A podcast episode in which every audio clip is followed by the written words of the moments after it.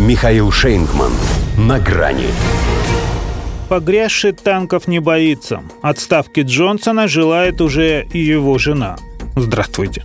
На грани. Зря все-таки Борис Джонсон отправил на Украину сотню отборных спецназовцев. Погоду они там все равно не сделают. В США, например, уже подсчитали, что как-то не пичкой эту антироссию оружием, а русским после вторжения понадобится лишь 72 часа, чтобы взять Киев. А значит, придется британским бойцам, как в Афганистане, опять пробираться к своим в чужом. Кокошники, лапти и балалайки поди у них с собой.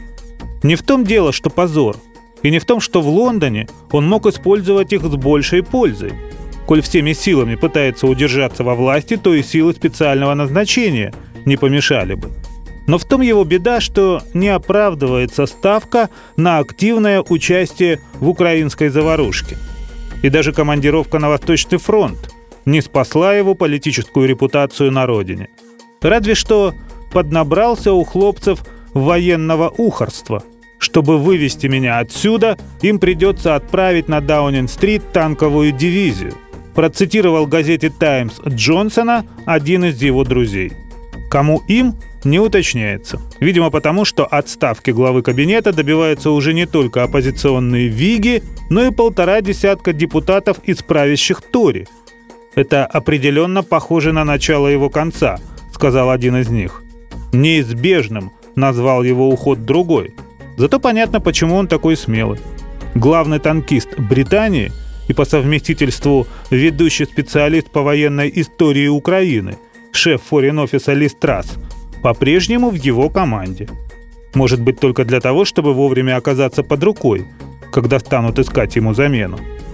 Чего уже не скажешь о пяти ближайших соратниках, что дружно покинули Бориса в конце недели.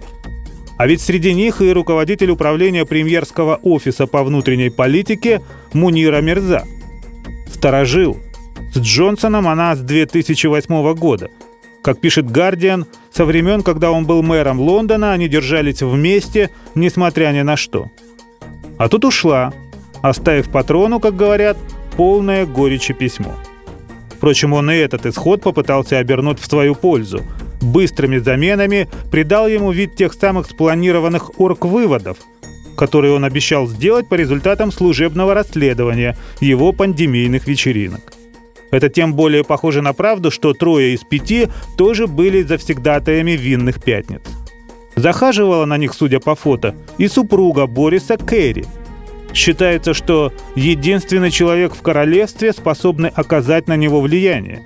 Во всяком случае, это она заставила его хоть на свадьбу посетить салон красоты и устроить в их служебной квартире на Даунинг-стрит эпический по цене и размаху ремонт. Это был его первый громкий скандал – в должности, которую он, впрочем, довольно легко перенес.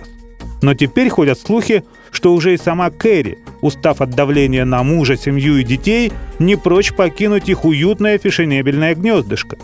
Она тоже уговаривает супруга подать в отставку. И, похоже, для него это последний довод королей. Ну, после танков. По крайней мере, ей он еще ни разу не отказал. До свидания. На грани с Михаилом Шейнгманом.